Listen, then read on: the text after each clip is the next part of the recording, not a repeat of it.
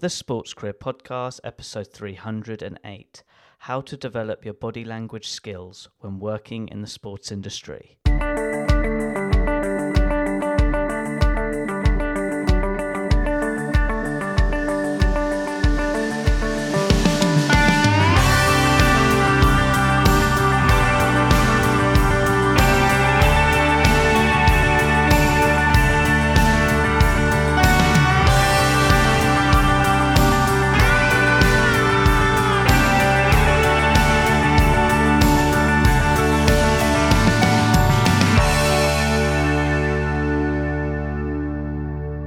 Hello, Sports Achiever, and welcome back to another episode of the Sports Career Podcast. I'm your host, Ed Bowers.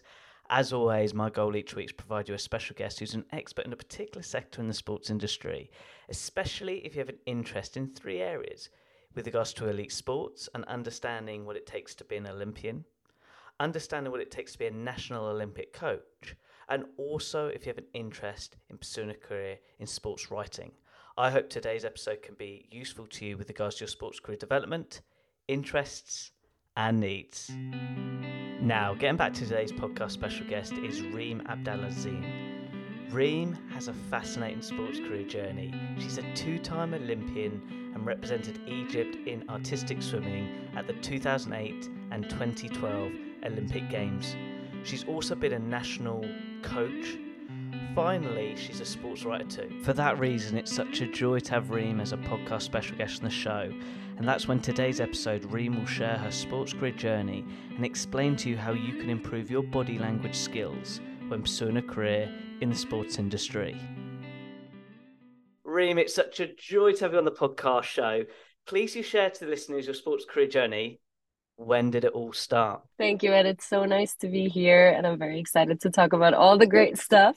Um, I don't know where to start, but basically, I became an artistic swimmer. Um, used to be called synchronized swimming, by the way. Now it's artistic swimming. When I was about eight, seven, I think, and since then it's just it's never it's never stopped i've always continued with my career as a as an athlete and then as a coach and and and then as a journalist and then mixing between the two things. And now i have a dual career in two things that i enjoy and love very much. And yeah so that's what it is so far. Thankfully i've done some research because you missed a few things maybe a couple of olympics along the way. So let's well i mean i i gave like a little introduction. So let, let's go early stages because honestly everybody you're in for a real treat. She doesn't even know but i've done my research you're in for a real treat. So let's go back. Also, you're from Egypt, which I'm really curious about with culture, which we'll touch on. But with regards to artistic swimming, like how did you get involved in that sport? And second part of the question, when was the moment when you went, I wanted to be an Olympian? Because that's a special moment internally to make a reality. I've had other other Olympians on the show, and just one phrase that s- sort of sits as a habit of everybody said on the show is nobody can take that away from you. He may not have won the gold, but being an Olympian has that prestigiousness. So I'd just like to go back in time of like that moment of you dedicated to artistic swimming to be an Olympian. When was that moment? So let me ask, answer the first question first. Um, let's get into more details now that I'm ready. Uh, yeah, nitty gritty. so um, in Cairo, which is you know where where I was born and raised, um, we we have like clubs. We have golf clubs where you know you have so many different sports, and you just go spend the day with you and your with with your family and so on. And one of the days I was, um, I remember I was in the club. I I had like a tennis class, and then I heard music. So I went up to the pool to see what was happening, and my my mom was with me. And then I saw girls like spinning, you know, they had both legs up and they were just spinning in the water with music. And I thought that was the coolest thing in the world. And I think, I truly think I was like seven or eight at the time. And my mom was like, Would you like to try this? And I said, Yes, yes, yes, I, I would love to. And then all I remember is like a few days later, maybe a week later, um, I, I I went to the pool and I was like doing the tryouts to see if they were gonna pick me to be part of the artistic swimming team, and and that's how it started there in Cairo. Um, we did not have the sport outside of of, of the capital um, until like only a few years ago, but we did have like a bunch of clubs. So when I was young, we had like maybe eleven or twelve clubs all around the city And so, you know, it wasn't this like tiny little sport. Everybody knew what was uh, synchronized swimming at the time, and the water polo team and the swimmers. And so, you know, it was it was a sport that, for a lot of people, I think who don't know the Middle East or who have never been, um, might might think, you know, oh wow, that's crazy. You had artistic swimming in, in Egypt, but yeah, it was kind of like part of the culture, especially as the like one of the strong aquatic sports. Um, and that's it. That's that's where I started, and that's how I started. And then I fell in love with the sport, even though it was so much more demanding than anything I had played for like years. So obviously, I started when I was at seven, and I kept going, going, and I think by the age of twelve, there were conversations already about like joining the the national team. My coach was Russian. She was wow. She was demanding and she was also a visionary. Like, you know, she would just say very like two or three words in a sentence and she'd be like next week we try this. Just something so simple um but you know she had she had a strong vision and she thought I would be some someone very very special in the sport and I never knew why. And eventually you know she I tried out for the national team. I did well but I wasn't like one of the strongest in the country or anything like that. And her vision was just to prepare me technically versus everybody else who was there and um, her technique was so different than the other Egyptian coaches and and anyway the next thing I know is I think I was like 13 and and I was on the podium and I thought that was so weird. Like, I don't understand what? Like, I, I was in like the 14th place and then somehow, like, a few months later, I was seventh and then fourth. And then I'm, you know, I, I have a bronze medal in my hand and everyone is telling me that I'm like, I'm good. Which to me at the time in my little brain was like, okay, this is cool. I'll just keep going. So I never really had that moment of like, okay, now I'm going for what's next. Now I want the gold. No, I was just having such a good time. I loved the challenge of um, doing things right and taking our time. And I think that was the biggest thing that I learned. And that's what led to me having the opportunity to, to go to the first Olympic Games in 2008 when I was just 15 years old and the youngest person on the team, right? Okay, I don't want, I, am sorry to interrupt, but age wise, did you enjoy childhood at that time? At the same Oh my time? God. I'm curious. I did not have a childhood. well, no, I don't remember having much of a life at that time because I was very dedicated to the sport. And at the same time, I went to a very good school. Um, and they were strict. They were all about do your, they were supportive and they were like, do your sport, do your thing, but you're going to come back and you're going to get the grade, your like good grades and you're going to pass. There's no such thing as like being absent and not putting in the work, which taught me so much, obviously, later because I was just juggling two huge things at the time for like a teenager who who can be worried about other things, right? Um, yeah, and then and then eventually, uh, we had like Olympic qualifications. Um, maybe when I was right when I had turned fifteen, something like that, and and they told us you're going to the Olympic Games, and that was the first time ever the Egyptian team, the entire team, not a duet, um, the the eight girls were going to represent Africa like Egypt in the Olympic Games and it was in China. And at that time, you hear all the names and all the people that go to the Olympic, all the athletes that go to the Olympic Games, and you're just like, am I gonna, am I gonna go there? am I gonna stay at the same place, like the Olympic Village with everyone else? And I don't think there was a moment for me that was like, I want to be an Olympian. Oh, this is exactly what I had been like fighting for. No, I was just taking it day by day, working so super hard and loving the challenge. Um, and then that's when it happens. Uh, I think, well, that's not when it happens. That's when it happened to me.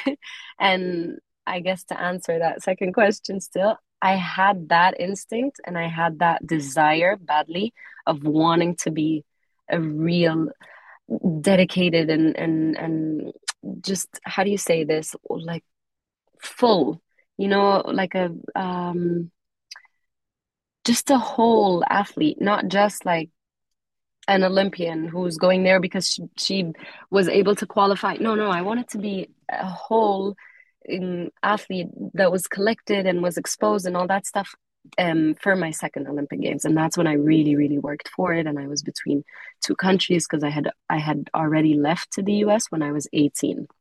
I was going to say that. Sorry, I've seen a, another interview. One of the challenges was travel, which I want to touch on, but I want to actually go to the sport because I've done my research and I'm going from a skill standpoint. Let's say when your legs are in the air spinning, I'm going, wow, like the technique.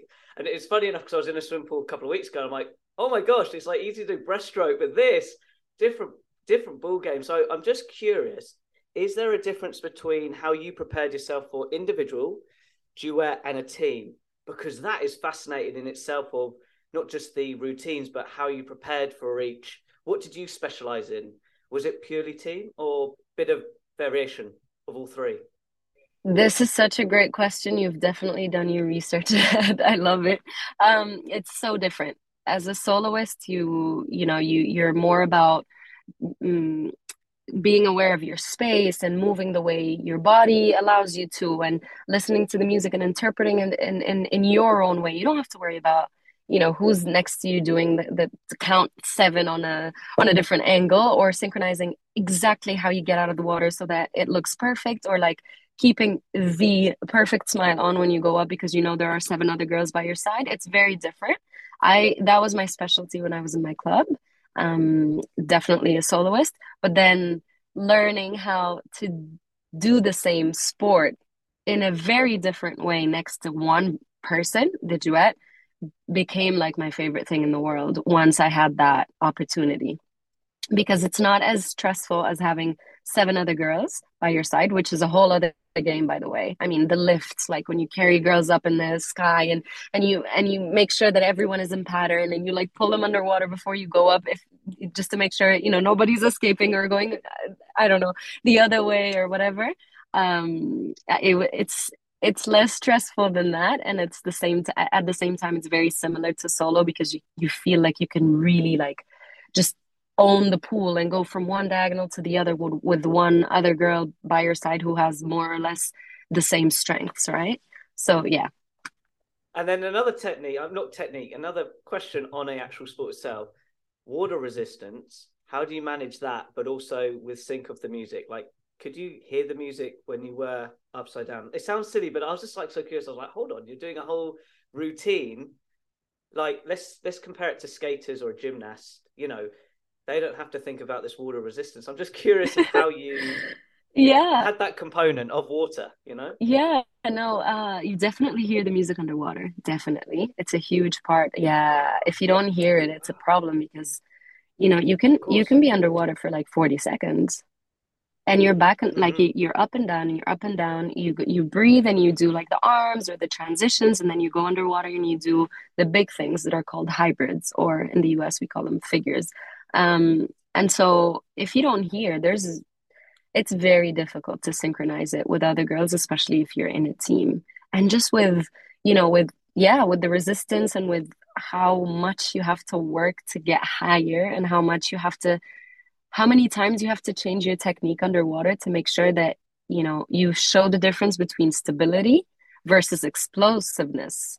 That is a yeah. huge that's a whole other game and not a lot of athletes can do like all these things at the same time very well right? Some some athletes are, are very strong um, explosive athletes other ones are are good at being stable and just sustaining height and you know the the the difficulty and and that other level of being able to really swim well as a synchronized or artistic swimming is to have like a good balance of all these things at once while synchronizing them. And the final part because i'm actually working with a gymnast on his book and you know he said to me ed i, I can't really remember the routines when i was doing the commonwealth games and all that. I'm like because it's so like routinal you know with practice after practice I'm just curious though on one element, which he did remember one story of pressure. Like you could see your opponent score before you perform. Like, did, did you have a game plan of how you dealt with pressure when you had to compete at the biggest stage? You know, I, I like to keep it high end with both Olympics experience, if that's cool with you, but how yeah. you manage that pressure in general? Because I'm curious. Oh, um, if I'm talking about myself personally, um, I I was I think I was always in robot mode that um, you just need to do it. You do it the best way you can, and that's your that's the best way to feel prepared, and that's the best way pressure doesn't become a huge threat that you go to you know you're at the competition and then suddenly your performance is a whole other um, thing than what you're used to and and that has helped me so much as a soloist and then later on as an athlete who went from one country to the other from one culture to the other from one team to the other from a like a club team to a national team to collegiate team to olympic team to being a coach later on. Like i thought that was exactly what worked for me. But i know managing pressure um, in general in our sport and in a lot of artistic sports really has to do with every person's pers- personality every athlete's personality. Like some of my girlfriends need to like scream or cry or dance or you know just do their thing or hear the music a million times and go over the routines again and again and again and again before they have to go out and perform it because that's they know that that's what works for them right I've always remembered the routine. I think because I've always had that like um, rhythmic uh, touch in my brain. Um, so I didn't have much trouble with that. To me, it was mostly, am I gonna die? Really? No, seriously. It's every it's every artistic swimmer's big fear. Am I gonna die? Because yeah, it, it can get the, the, the, underwater and the oxygen and yeah, yeah, pressure. Okay, yeah. You wow. get you get in competition mode. You're performing for all these judges who are like far away. I mean, you you have to connect with them. You have to make eye contact. You have to keep your impression and artistic impression. You have to perform well. You have to push height. You have to look at audience too, so that you can make them keep them, you know, excited. You have to cover the entire pool. You have to hold your breath. It's so many things. The sport is crazy, and so you're always worried. Like, am I? I'm giving so much, and I'm going, going, going. Am I gonna die? It's gonna happen today. Is it the day? And you know it's it's happened before that athletes have passed out. That's a whole other story. Yeah but yeah. Yeah. But no no but it's good like for me i i didn't even think of that. You know you just again due to the water it's another component to be mindful of when performing. Um wow. Okay. See i told you this would be a great conversation. Just touching on though from your as you say when you went to um china in 2008 like from that to 2012, which I can't believe I'm is like 10 years um, of the 2012 Olympics, which is like they're going through all the legacy. But could you just share the journey between 2008 to, to 2012, which I know is a different experience because one challenge from other interviews I've seen was the traveling, which I would love you to share to other athletes listening, can be a factor where it can drain your energy. Because I listened to some of interviews, you said tr- the travel was the hardest part from what I learned from you from other, from articles or interviews back then. Can you just paint that picture, but also how travel was a metric where you had to be mindful of when to try and perform to your best ability for that second Olympics? Yeah, yeah, yeah. Yeah, okay. Let me explain a little bit because I know I, I didn't really give an introduction. I didn't give a timeline of how things went. Yeah. So as I said, I left um, Cairo when I was 18. I went straight to the U.S. That was St. Louis, Missouri. I um, I was there on a scholarship to be a student athlete um, for the synchronized swimming team there um, at Lindenwood University, and you know I was competing for them for four years. Uh, we had amazing results. We were collegiate champions my senior year. It was such a great experience. But a, a year after I was there, I decided I wanted to keep competing for my country. So I was doing both. Luckily, luckily, I wasn't I wasn't required to keep going home like more than twice a year in order to, you know, train with the team, make sure I'm on top of choreography, all that stuff, which worked out for me. And luckily also I was used to going home. Like I was used to, you know, saying Christmas break and summer break are the perfect times to go home and enjoy family and all that stuff. And that's exactly the time when I trained. So it didn't feel unfamiliar for me going home and training. That was the only thing I knew at home, right? Um, later on, the the Olympic year, they asked me to be there. Like the Egyptian Federation asked me to be there a couple of months before the the the tryouts and and the whole, you know, shebang. And that's when I had to talk with the university, Lindenwood University, and find a way to make it work so that I can continue my classes from Egypt and make sure I'm on top of everything as I go back and forth. And so I did go back and forth about twice, and then I stayed there like maybe from March, right after the collegiate championship, um, all the way until all the way until the Olympic Games. And I don't know if the travel part was hectic for me as much as the juggling two things and making sure I'm not half-assing anything.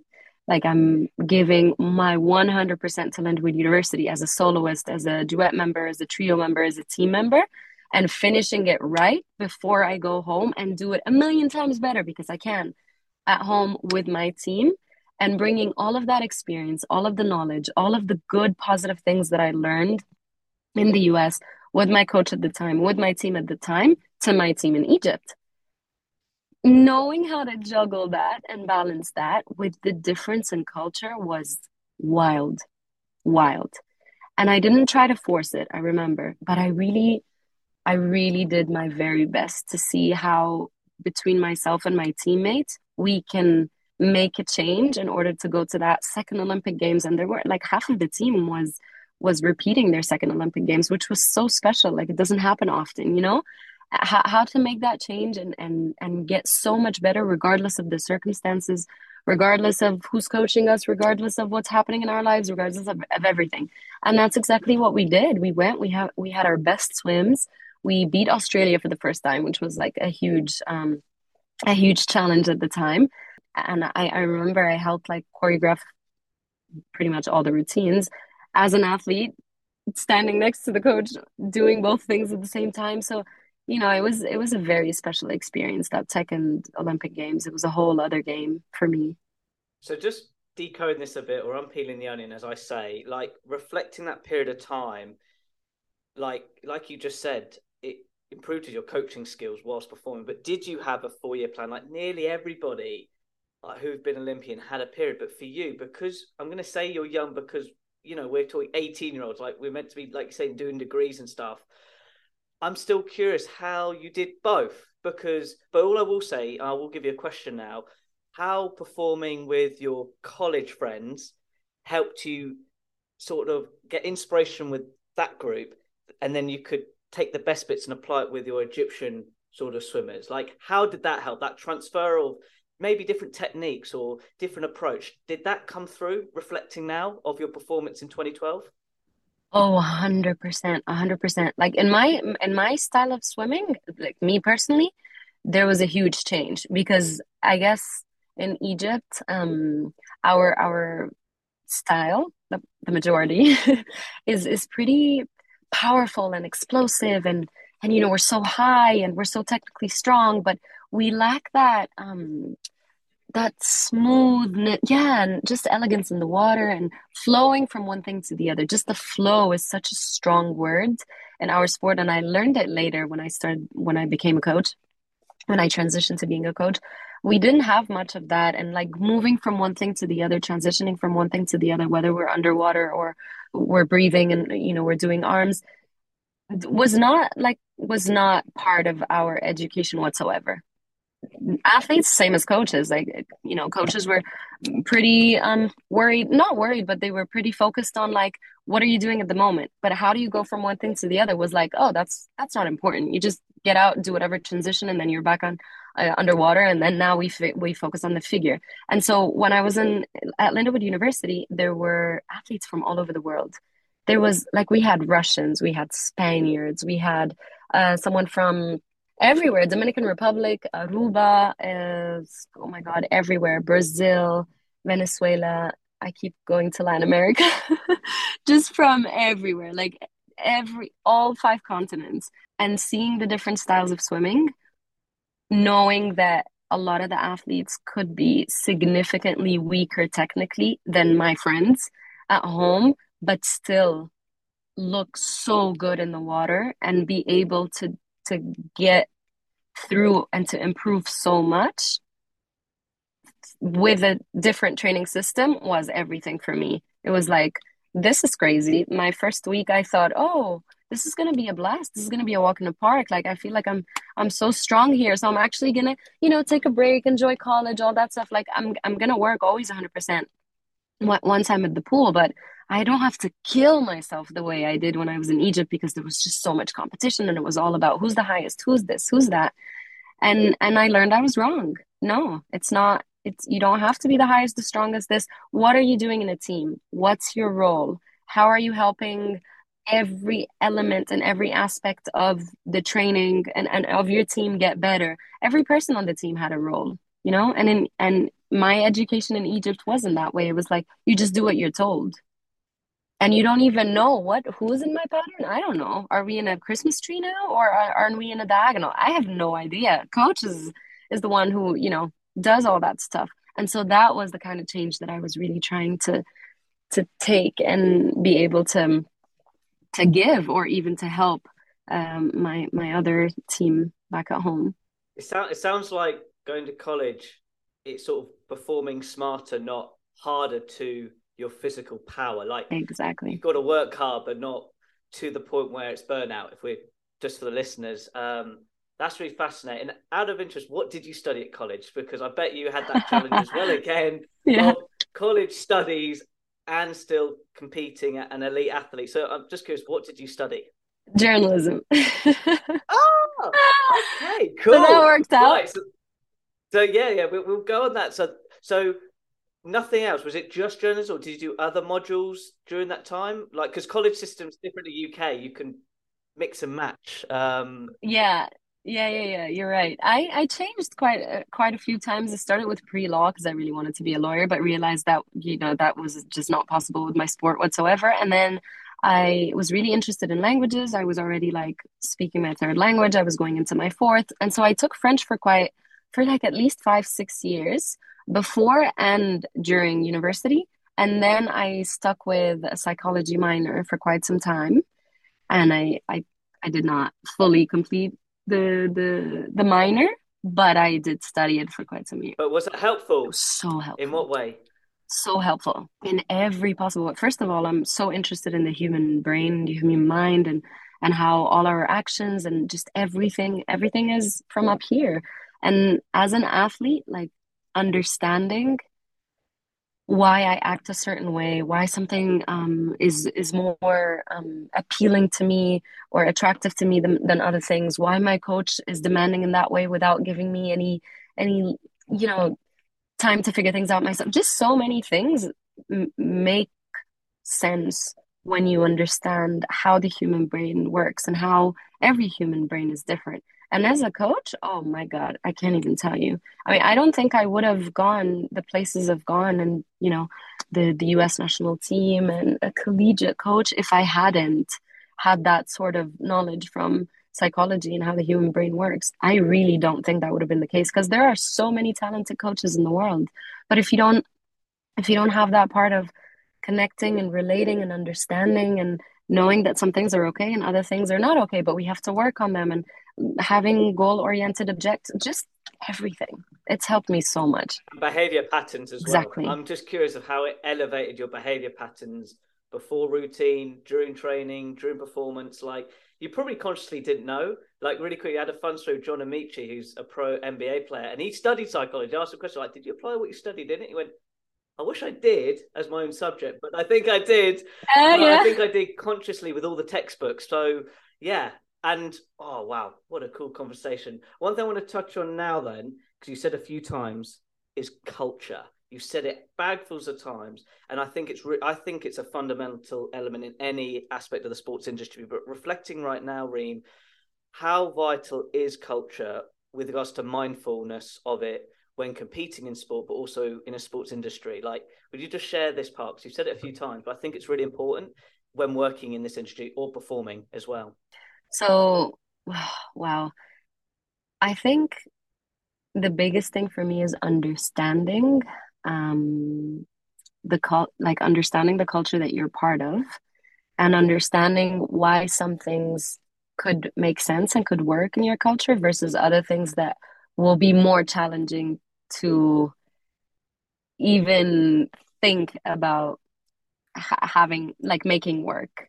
I think that was that was the biggest thing that I learned going from Egypt to the US and you know wanting to bring the things that I know from Egypt to the US. Oh, there's you know the US is a is a hub for all these international student athletes and you know this is what we do in my country. It works great. We're so strong, all that stuff and it's like, "No, honey, that's not how it works." like it's, not even about about your technique and all that stuff. It's about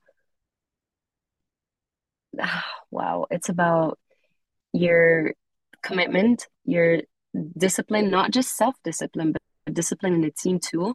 Are you rising to the occasion? Are you being a role model to other athletes who are by your side? Like just being an Olympian doesn't make you doesn't make you a great leader or doesn't make you a great teammate. Like, you know, you've you've achieved that and no one can take away take that away from you, like you said, but but has it taught you that? And and and if it hasn't, are you willing and are you ready to to learn how to become that whilst you're in a different culture and then be able to be aware of how other and different cultures work and continue to do the same thing so I, th- I think that was the, the biggest thing for me but it's super vital to always be aware and mindful of culture and and how people do things and the behavior no? Like how do athletes and how do coaches and how do human beings who live in one country and are used to one thing and one certain style coaching style or approach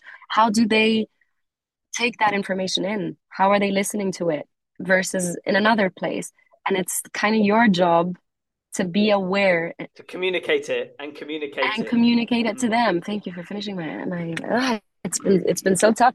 Spanish has just been um, no you do amazing. Like i'm going to intervene because i can see what you're saying. Like it's being open-minded for new ideas but also versus the tradition of a culture like how things are in that environment. So i can see it. I was like your body language was expressing. I hope the listeners are checking in but i want to there's so much more i want to touch on. And honestly there's so many components but just quickly what skill sets from that period of 2008 to 2012 like reflecting have supported you right now? Wow. Skills.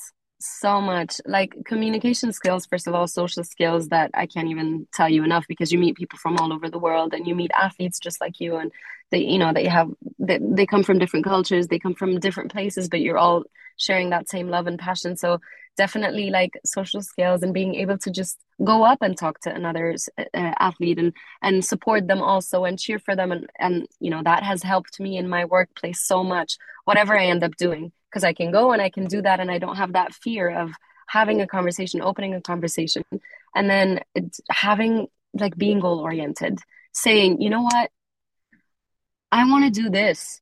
And it's not, you know, this huge overwhelming thing. I want to do this. What can I do now? What can I con- what can I control? One, two, three. Okay, now this is what I'm going to work for until I reach my X, Y, Z objective right it's being goal oriented and and having um having something to to that challenges you enough and then eventually being able to come to achieve that uh patience empathy wow so many things i can't i can't think right now but uh even like how about decision making decision yeah of course of course decision making sacrifice uh, are two things that you know, I think I'm going to live with forever, and I'm sure every other Olympian can can can say the same thing because you have to make decisions on a daily basis. I I, I can't wake up today. It's 4:30 a.m. I feel like it's the end of the world, but you know, it's your decision. Are you going to get out of bed and go to the pool or not? It's sacrifice. You know, my brother's having a birthday party. It's going to be great. No, you're not going to choose to do that because you've committed to something and and that's another thing commitment and discipline and self-discipline more than anything else right uh, wow, so many things. Also, like just knowing that finding having a purpose is not an easy thing, but that you will always be looking for it in order to to be the best version of yourself doing whatever it is that you're doing. And I think that's something that I always go to and I don't think I I really knew that this is something that I've um acquired you know throughout my career. And, and as i continue in my career it's just finding your why. Why do you do what you do? What inspires you? What drives you is this where you want to be and then now when you answer the question now you can go for what what's next my goodness, I hope people are taking notes. And what you're talking about does relate to today's podcast topic because I thought with you, even when we connected at SIGA, Sport Integrity Week, your communication skills are just off the charts. And I wanted that to be the main topic. And you've already mentioned a few bits already, but just reflecting to listeners going, okay, Ed, all right, Reem, we're not Olympians, or I'm not either, but you know what I mean? Like elite athletes, like how can people performing in sport, even let's say they go to the gym or they do a fitness class, like how has sport developed your communication skills, but in particular, your body language? Would you mind just sharing how artistic swimming has actually developed your body language from that component of communication? Oh, okay as an artistic swimmer, you learn to be creative. You learn to move your body. You learn to listen to music and interpret it, interpret it the way the, the the the way that your body tells you to and and that by itself has has really helped me like listen to music in different ways and and and ask people about different themes and watch movies and always think about all these different things and that's made me without even realizing that's just made me so much more open to ideas and so much more creative in the way I think of different things and and that's also made me look at other artistic sports that way. And so when I meet people from other artistic sports, I I always feel like there's a conversation. There are so many conversations like how do you do what you do? What are the challenges uh, that that you face when you're, you know, doing your thing and you hear the music or you don't or, or, there's no music at all and, at all and you just have to express yourself. It's that's one part of it. And the other part is the sports that are not artistic whatsoever, the the ones where, you know, you you you make it to the wall and it's a touch and whatever your time is, that's your result. And it's, you know, it can be less than a minute and it just dictates your future forever, right? That fascinates me too because it's slightly it's very different than than what I had learned and it's very different in our sport, but there are so many conversations there too like how do you go by practicing and preparing for that moment? Because your moment is so like objective and it's so clear you either make it or you don't you touch faster or you don't you know you improve your number or you don't and that by itself is has also made it so much easier for me to be curious and ask people and have conversations. So in every way sport has made me, and I'm sure has made, wow, like all other elite athletes curious about how other athletes go by and, and how other, not just athletes, also like anyone in their career. I think anyone who's really committed in their career, like you want to know how they've made it. How, how'd you handle pressure? What made you, what made you want this? Like all the questions that have to do with sport eventually you meet them eventually in your life too they don't sport stays with you forever. So it helps you communicate with everyone else and and break the ice and be the biggest person in the room sometimes. Absolutely but i want to touch on body language because this was a sport where you had to articulate and like if people in the gym i just want them to realize when you can you know do sport regularly you know your posture is your first impression and I don't think I'm digging deep here because everybody goes, "I'm oh, improving communication skills." Great. Oh yeah, that, that that, that could only go so far. Let's go to the nitty gritty again. Um, I want to talk on posture because I believe if you get your posture right, it can really, you know, elevate your confidence, your self esteem. The reason I say this when Reem knows this because she saw me absolutely panicking being the MC for the final half day. I was literally getting tips from the other MCs, the ones who were going, the one, and I just it was only when Louis Saha, which you did an interview with, I asked him a favor. I said, Look, how do you prepare for a big, big match? And he gave me this biggest smile. And he said, Smile, but I also knew body language because if I could just look on the stage the biggest I can be, I'm quite small, everybody, but it means at least you come across confident. So we just touch on your sport, but also how maybe you didn't realize you competing regularly and doing the reps and training actually improved your posture from like a communication standpoint. Yeah. No, you're 100% right. I'm sorry I didn't touch on that, but yeah, just uh, your body language is everything. And even if at the moment you some moments you could be not feeling your best, your body language is help language helps you before it even helps someone else.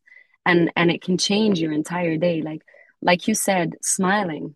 Even when you're having a rough day or when you're having a great day, smiling affects you and then affects everybody else who crosses paths with you that one day, right? Imagine that that's just one day. Imagine on a daily basis having that as part of part of your character. That's definitely something that helps so much and then standing up straight when you're talking to other people and when you're doing anything and when you're giving a session and when you're training whatever it is like standing up straight is already is already something that not everyone can do and it's something everyone feels the other day i was you know with a few friends and i remember um someone came in and they had such a straight posture.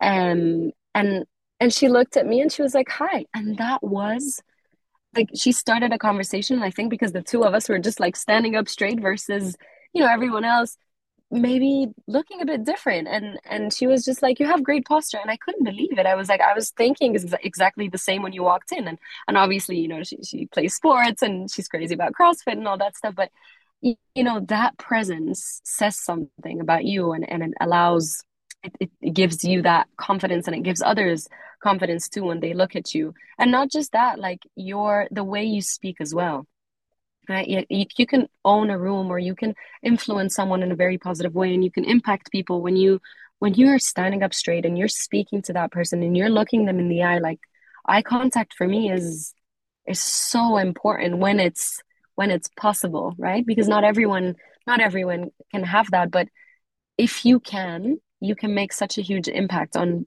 on other people that you that you meet just by doing those three, three things you know smiling looking in them looking them in the eye when you talk to them having a straight posture and and especially when you're leading of course that's a whole other game yeah Exactly. Again, I hope people take notes, but there's more I want to bag in this conversation because we've only literally just scratched the surface from your career, Summer. You're still an athlete at this point.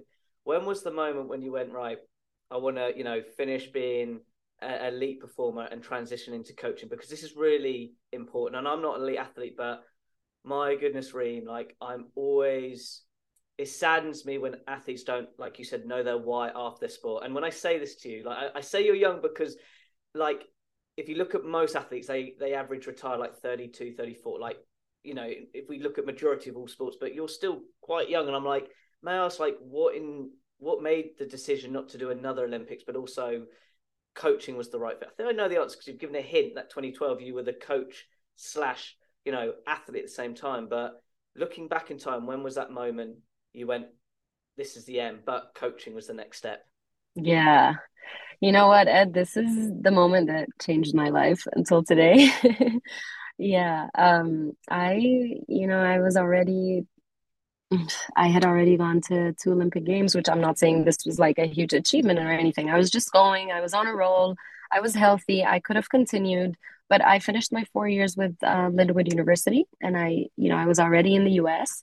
And my last year um, as a senior, I was team captain, which is not something I thought at the moment I was ready for whatsoever. But you know, they picked me, and I, I said, okay, that I, I can do that. And my coach was already like recruiting me for years not recruiting me but she was really supporting me because she saw something different which was the same as my coaches in egypt. Like why do they always say that? Like what is it that they see that's different?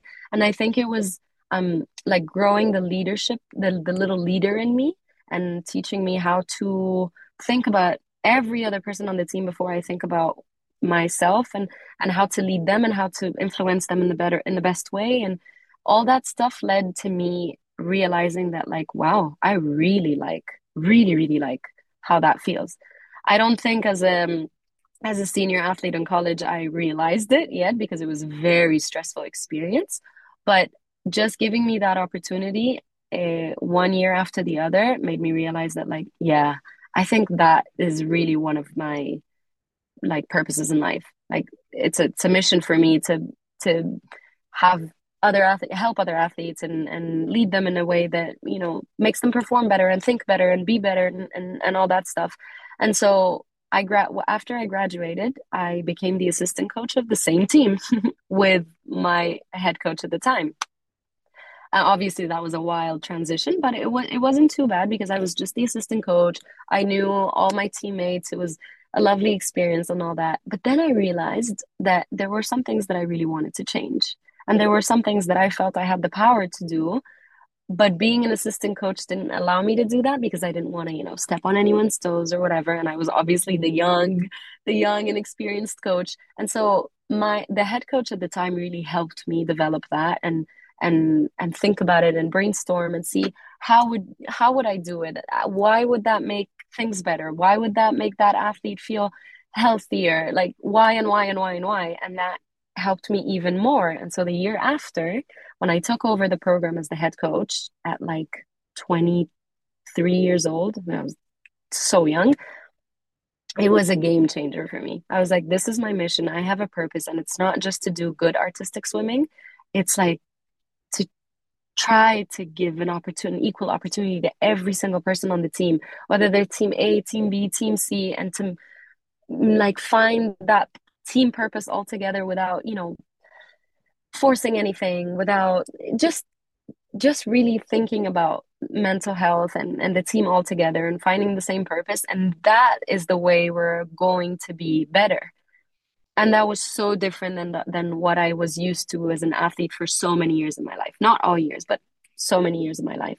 And so that wasn't when I really realized, like, okay, coaching is stressful, it is very hard. I am responsible for absolutely everything. I will hold myself accountable to be the one responsible for absolutely everything, but I love that feeling of being able to make a positive change and a positive impact and then even do better results. And that was it for me. From there, you know, I, I moved to Boston the year after being the head coach that year.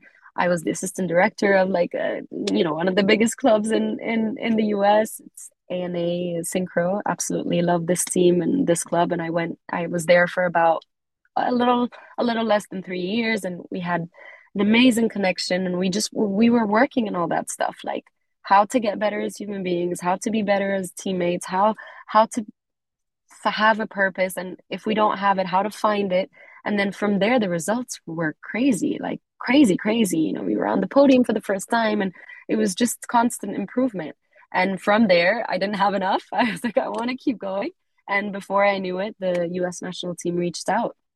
And that was obviously an incredible opportunity. And i knew yes i want to continue being a coach. I i'm in i'm 100% in. And you know that's where i was for two years uh just learning and and continuing to explore all the unknowns of human behavior and athlete behavior and all that stuff before i made the switch to spain can i, can I do a timeout i've got timeout and i love you I want to talk about the duet from South Africa because you did ex- share that little story at sea, which is really inspiring. So, time out. I've got one question to go back to.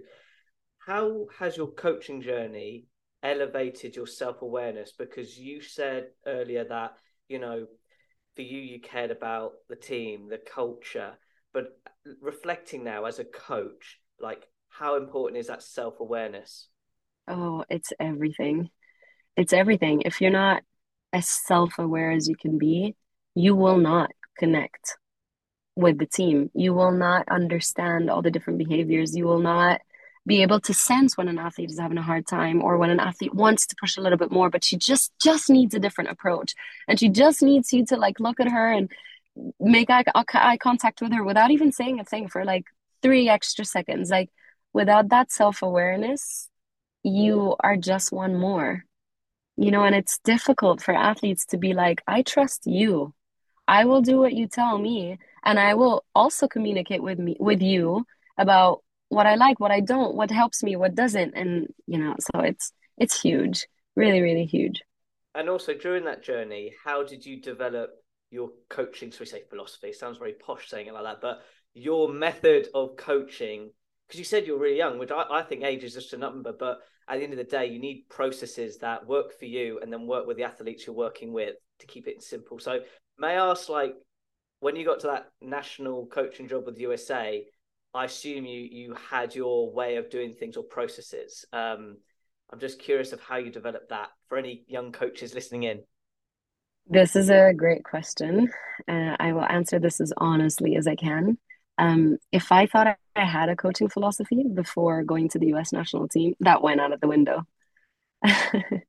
yeah, just with the pressure and the difference of everything and being full full time like all these athletes had had moved from all over the country living in california only training like 100% of the time. We weren't at a club anymore. We weren't in, in college anymore. Like there weren't other distractions. It was like 100% this is what we do.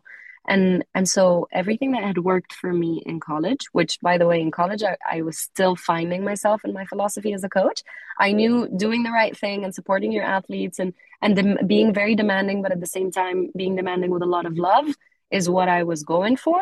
But i was still like you know understanding how to be a coach on my own. And then in the club like wow doing things having an, such a strong connection and connection with my, with my team at the time and doing things in one way that always worked you know like sundays we sit down in a circle and we talk about how everyone is how we're feeling all that good stuff. And then that just helps us prepare for the week and and be honest with each other and always touch on topics that we can't when we're in the pool and all that stuff that just did not transition the same way once i i made that move to to california the national team I tried at the beginning and I was like, okay, no, no. Some things that you've been used to for like years will not work with other teams. You will always have to find what works for the team you're leading at the time or your assistant leading at the time or you're helping at the time whatever it is. And that was my biggest lesson. At the beginning i was a little resistant because i was like this needs to work. Like we need to talk about important things. We can't be in the pool all the time. Uh, why is this happening? Like we need to you know make sure there are we're more focused on discipline. All that stuff that i had so clear at the beginning and so confident going in. No i definitely had to adapt and be flexible and say no some of these things are not working out like you have to explore you have to dig even deeper into your coaching philosophy and see what works not for you for them as you hold very tight your values how your approach which is like very important too like don't without losing your temper much without losing your you know your positive energy and that attitude that that the girls or the athletes see every single day. So you know for any coaches out there who are listening to this or even parents like i think about this all the time. It's it's exactly like in life. If you just keep that self-awareness with you everywhere you go with every team that you work with in any career in any industry you're you're part of it is life changing because you will always adapt you will always have that open mindset and and and it will only help you again, I'm going to put on the spot the coaching because I've had many coaches, and you know, like I am a big believer in like high performance principles because it means you're putting yourself in a state to achieve whatever it is. But a lot of coaches say, hey, get rid of the high performance, you're a great coach. But they say the real coaching starts at the grassroots, like real technical. But the more their experience and the, the more they're in national teams, it's not really about the technique, it's about the overall management of that individual psychologically and physically. Did you see that transition in regards to with the US national team? It wasn't about how they performed in the pool, it was more managing other distractions that influenced their performance in the pool. That makes sense. Yes, 100%. Everything, everything, every outside circumstance, everything affected the way they performed, not just uh, in competitions, but in training too, which is training. Every training is a competition, right? If you look at it that way.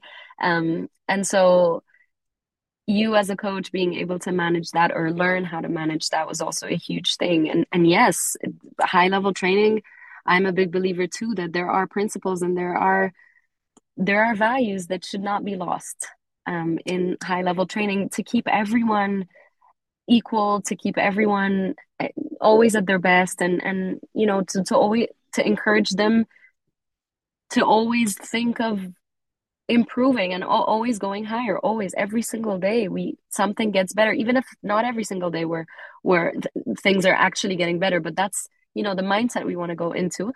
But while keeping all these other circumstances and conditions in mind. 100% so we're back out of timeout zone. I want to talk about south africa because i looked in this a little bit i'm like wow like the story. Could you just share like this could be a podcast itself but could you just share what inspired you to work with two south african athletes like who were a duet? Like could you just paint the story of this side of your coaching journey? Yeah yeah so i'll quickly uh, just clarify for our speakers um, that after i left the us national team which was in 2020 you know the pandemic happens and, and all that stuff i made the move to spain um, and that's when I decided to continue coaching, but kind of more relaxed, not in a full time position, not in one like specific national team, as I was like looking to explore the my career as a journalist as well. And so at the time, the Olympics was already delayed a year later, right?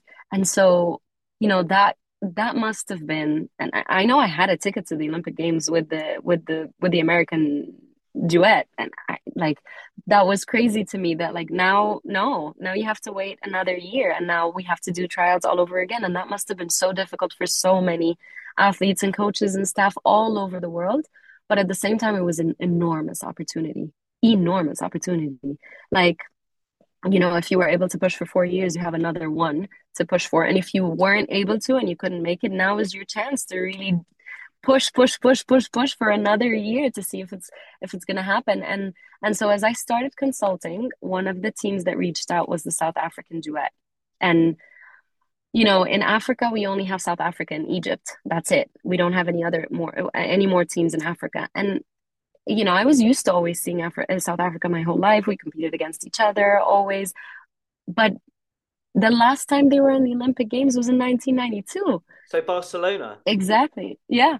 And and then when they reached out and they were like, "Hey, Reem," they basically wrote a paragraph and they were like, "Hey, Reem, like, uh, we have been following a lot of your like training and, and and sessions and all that stuff, and we have a dream." That's that was basically the summary. We have a dream. We want to qualify for the Olympic Games. We know that there's one more spot open. We just need to get through like a, qual- a qualification in South Africa, and then this dream could become a reality can you help us? And at that moment, I mean, the million things came in my head, but the biggest thing was like, oh God, how beautiful is it that these two athletes who are one of them was retired, by the way, and the other one had been in the sport for so long and you know never had the opportunity to say i would like to become an olympian. How beautiful is it that they they know what they have to do for a dream to become a reality, but they're so in and they're so hungry for it and they're so honest about it and and they're reaching out to see if this is something that we could do together or not. Like I thought that was just so beautiful and and I said, you know what? Let's let's talk. Let's see if we can make this work and eventually we did. We we we said, okay, we're going to do virtual virtual practices because I can't go over to you because of the pandemic and things are crazy and we're going to do everything we can through the camera and and that was a whole other world of itself i mean we had a, a computer at the pool in, in in johannesburg the two athletes were in the water another coach was helping outside of the water so that you know she makes sure that the, the, the music is connected at the same time that my voice is connecting through the zoom call which i was on the other side of the i was in spain you know and they could hear me under the water I was giving corrections and they were just following up. We created two routines from scratch, like choreography overseas through Zoom calls. And that was, and they were just, they were really, they were really in. There were no excuses. And, you know, sometimes the, you'd lose connection and sometimes they can't hear well enough. And sometimes, sometimes other things happen. And sometimes I'm like, oh my God, I've seen 40 videos and I cannot see where they are because they're not clear enough. And even throughout all this frustration, they just never, never stopped. They only like they only said, "Okay, we're ready for what's next. We're ready for what's next." And and that pushed me like from having not having not even having been with them to say we're going to do this. Like we are going to do this. I'm 100% with you whether we can make it work through the camera or not. And eventually you know i was able to go to south africa because they qualified. They they were able to beat the other duet. And we trained and trained and trained and trained. And the the day came when they told them you're going to the olympic games and i wasn't even i mean i was just helping them through the journey and to get there.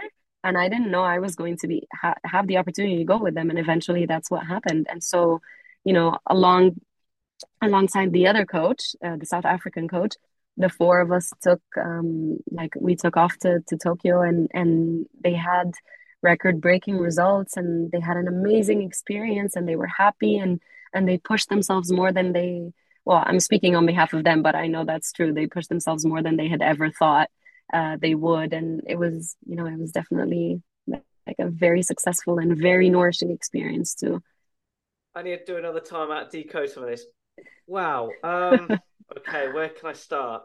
I want to start on a topic called comfort zone, and like because I think this is the thing that's beautiful from the whole example is everybody was out their comfort zone from technology, but reflecting of your personal development now, reflecting from that experience, like how's it oh, taught you life lessons where this one example can help you in other walks of life? Because for me, there's so many elements where, for example, I'm going to give you a breather because I'm going to decode it.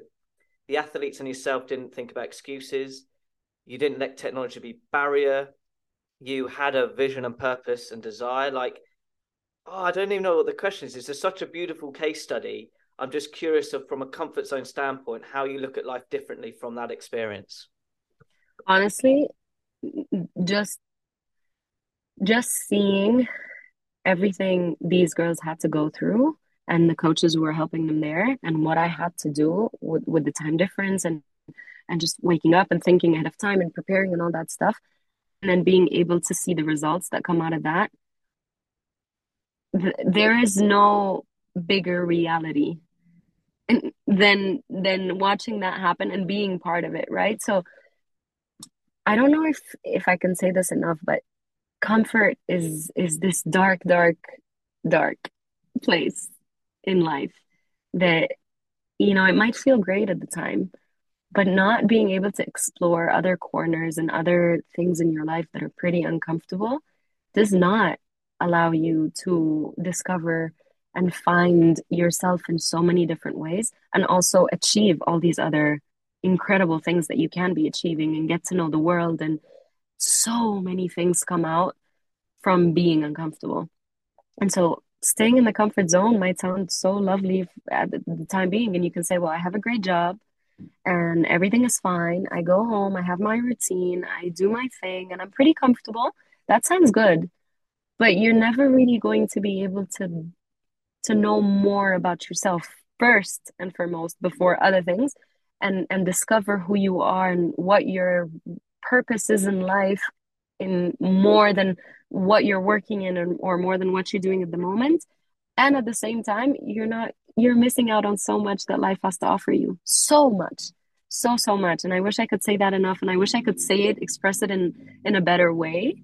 But from a potential standpoint, you mean so much from a potential or personal potentials. Exactly, exactly. Personal potential before anything else, and then it's you know what life has to offer and all these incredible things that you have uh, that you could be exploring or you could be doing, whether that's training or that's uh, you know jumping into a new hobby or or I don't know a million things or getting to know something new or meeting people from different with with different perceptions of life and, and different mindsets and just so many things. So I wish everyone could just be more mindful and more aware of, you know, how many times or how often do they get out of their comfort zone and do things that make them uncomfortable, things that challenge them, and things that only make them better and know themselves better.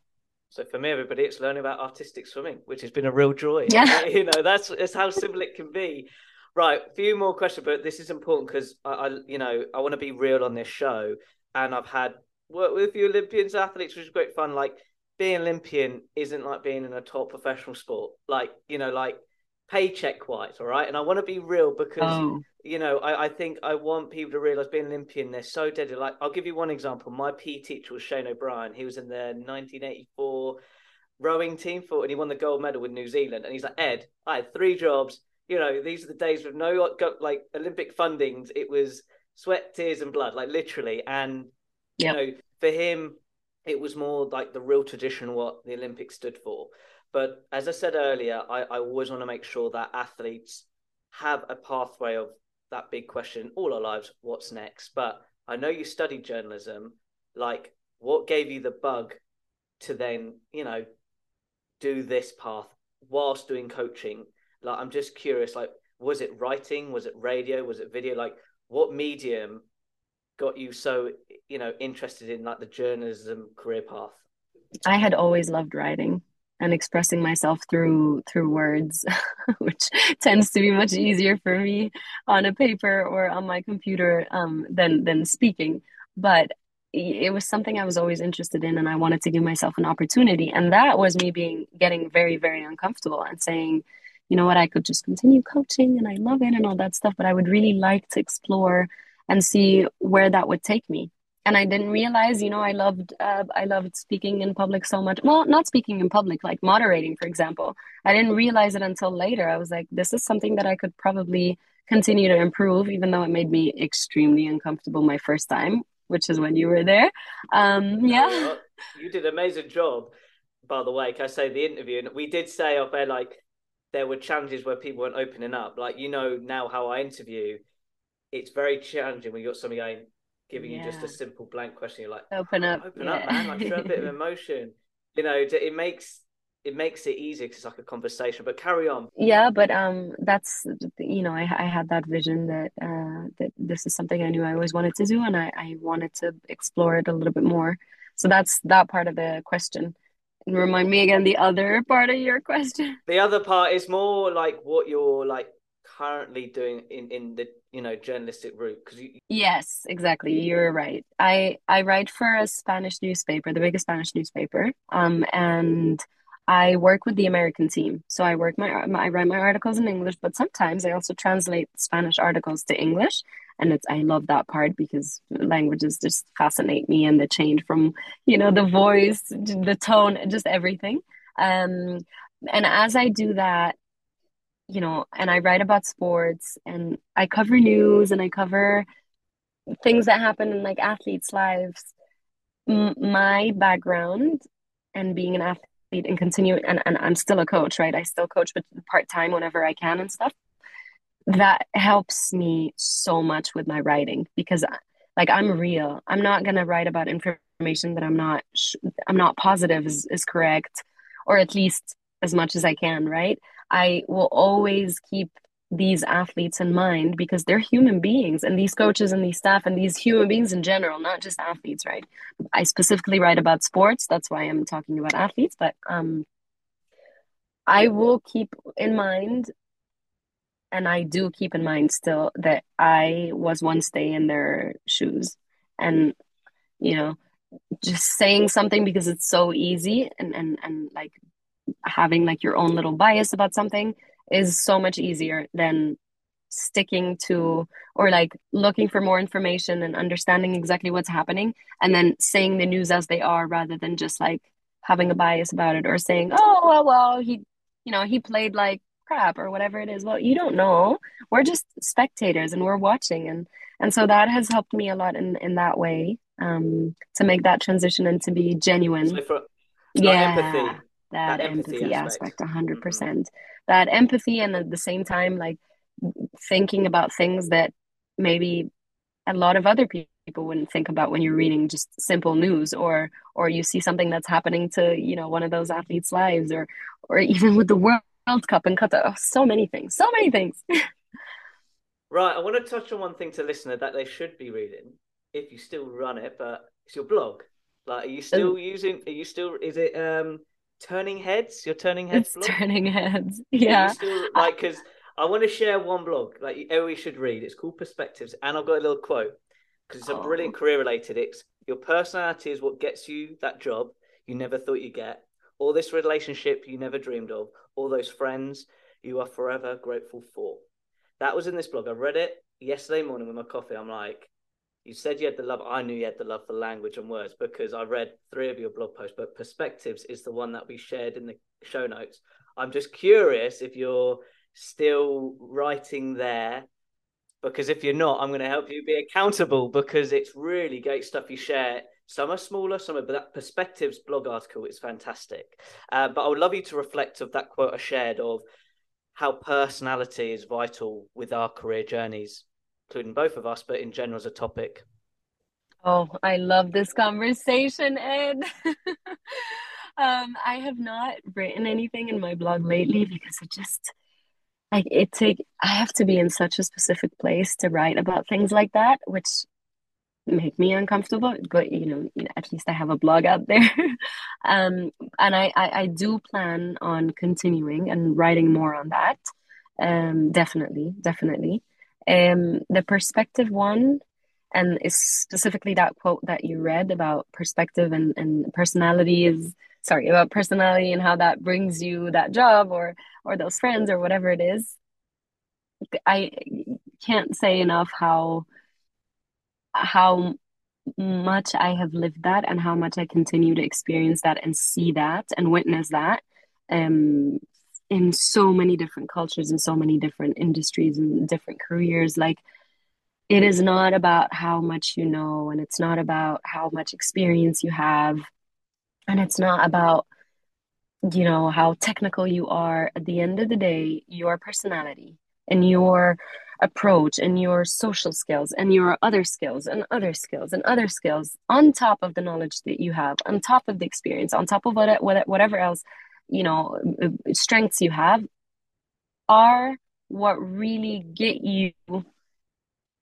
to be the 1% in the 1% gets you to a place that you wouldn't be able to get to when you just have knowledge or just experience or just whatever and i think that's a good example with myself. Like, I really don't think I would have gone as far as I have in my coaching career, being able to consult worldwide, work with different teams, understand different cultures, if and, and, and be able to write, you know, in a newspaper like Diario AS in, in Spain after having not been working as a journalist for eight years. I mean, always always back and forth, always writing, but not working in an industry, right?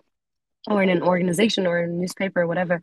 I don't think that would have happened if it wasn't for my personality and my my open mindset right?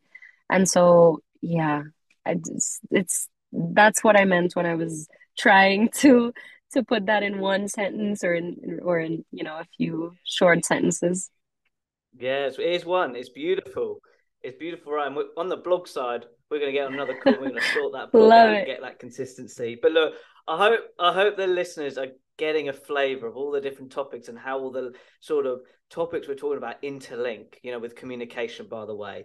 But look, you know, for me, I've really enjoyed the conversation. But out of interest, Reem, like, what have you enjoyed the most from your sports career journey looking back right now? Okay, I'll try to keep this as short as possible. First of all, all the people, all the all the amazing people I have met from all these different cultures. Uh, I I do not take it for granted. I I'm so thankful for it, like probably every day of my life, because I feel like I belong in the world now. Like I'm not an Egyptian, I'm not an American, I'm not a Spanish. I'm this like seriously, I'm a citizen of the world because I feel like I have lived in every culture by meeting all these people and being in their houses and traveling and, and all that stuff. And that's, you know, that's the biggest blessing that has come out of all of this. Um, and definitely my my self I don't even know if I can say that, but being self-demanding while while also keeping in mind that love is always is always the strongest emotion in the room. Like wanting to be better, wanting to have others be better, wanting to help, wanting to do my job the best way possible, remembering that smiling and being kind and being genuine and being real and all that stuff is what helps all these things happen. Whether it's you being demanding with yourself or being demanding with others because you know you're a leader and you're having you're trying to have them improve or you're in a workplace and you know you're just trying to do your job. Like love empathy kindness being genuine being real all these things help so much as you have a goal and object and an objective that you're trying to go for and you're trying to achieve just always wanting more and always wanting to be better. That's that's i think the biggest thing. Amazing. And look i always always finish with an inspirational question but you just said it beautifully just then.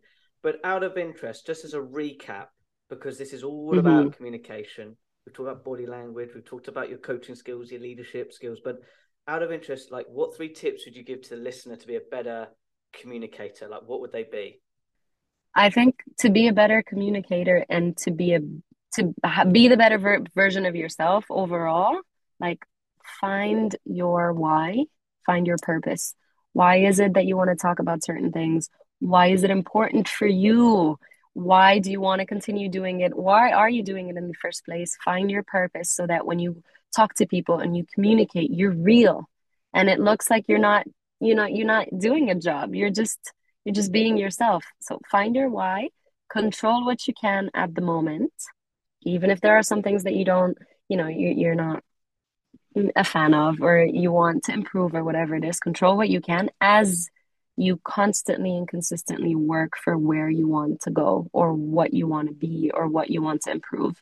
I think those are the three things that i try to remind myself of as much as i can. And i know it's easier said than done but that i, I hope that helps at least one person listening to this podcast uh, definitely more than one, but relating to those three, I relate to as well. Like, I can't believe I'm saying this is season eight of the podcast show. You know, Amazing. and for me, it's that why is so important. So, as much as it's overused online, like know your why, Simon said it, but you're so true when you actually embrace the experience. But look, Reem, how can people interact with you online? Like, where are the best places to go? Um, I probably either LinkedIn or Instagram. I use those two often, and it's for my career mostly. Uh, LinkedIn, my name is Reem Abdalazem. it's pretty hard to write, but uh, I'm sure you'll have it on your podcast, right? Absolutely. And then the on Instagram, it's Reem Bossaty. It's R Y M B O S S A T Y. Um, so either of those platforms would work for me. That is awesome. To the, all the listeners listening, and all those links will be on my blog post and podcast with regards to this awesome podcast chat. All the information will be there, the show notes. Reem, it's been such a joy chatting with you today. Thank you very much. Ed, thank you so much. It's been lovely chatting with you. And it's just so beautiful to see your energy and to feel like the things I say are already things that I see you doing or, or see you, you know, living up. So it's been lovely. Thank you so much for having me. What an unbelievable podcast chat with Reem. And firstly, where do I start with regards to my experience learning from this podcast and learning from Reem? Starting off, I really do hope you learned from Reem about how your body language can be such a great tool and asset with regards to improving your communication skills. That's number one. But with regards to Reem's story, I hope you've got a better understanding about having that purpose in what you do. Like this term is so used on my podcast, but relating to the different experiences that she's experienced as an athlete when competing at the Olympics. And then for me, the biggest case study I've taken from this conversation is the duo she coached for the South African uh, artistic swimming team. Like for me, that was the something that just brought to life when you hear that phrase, oh, pursue your dream and make it reality. Like there is the best example of that.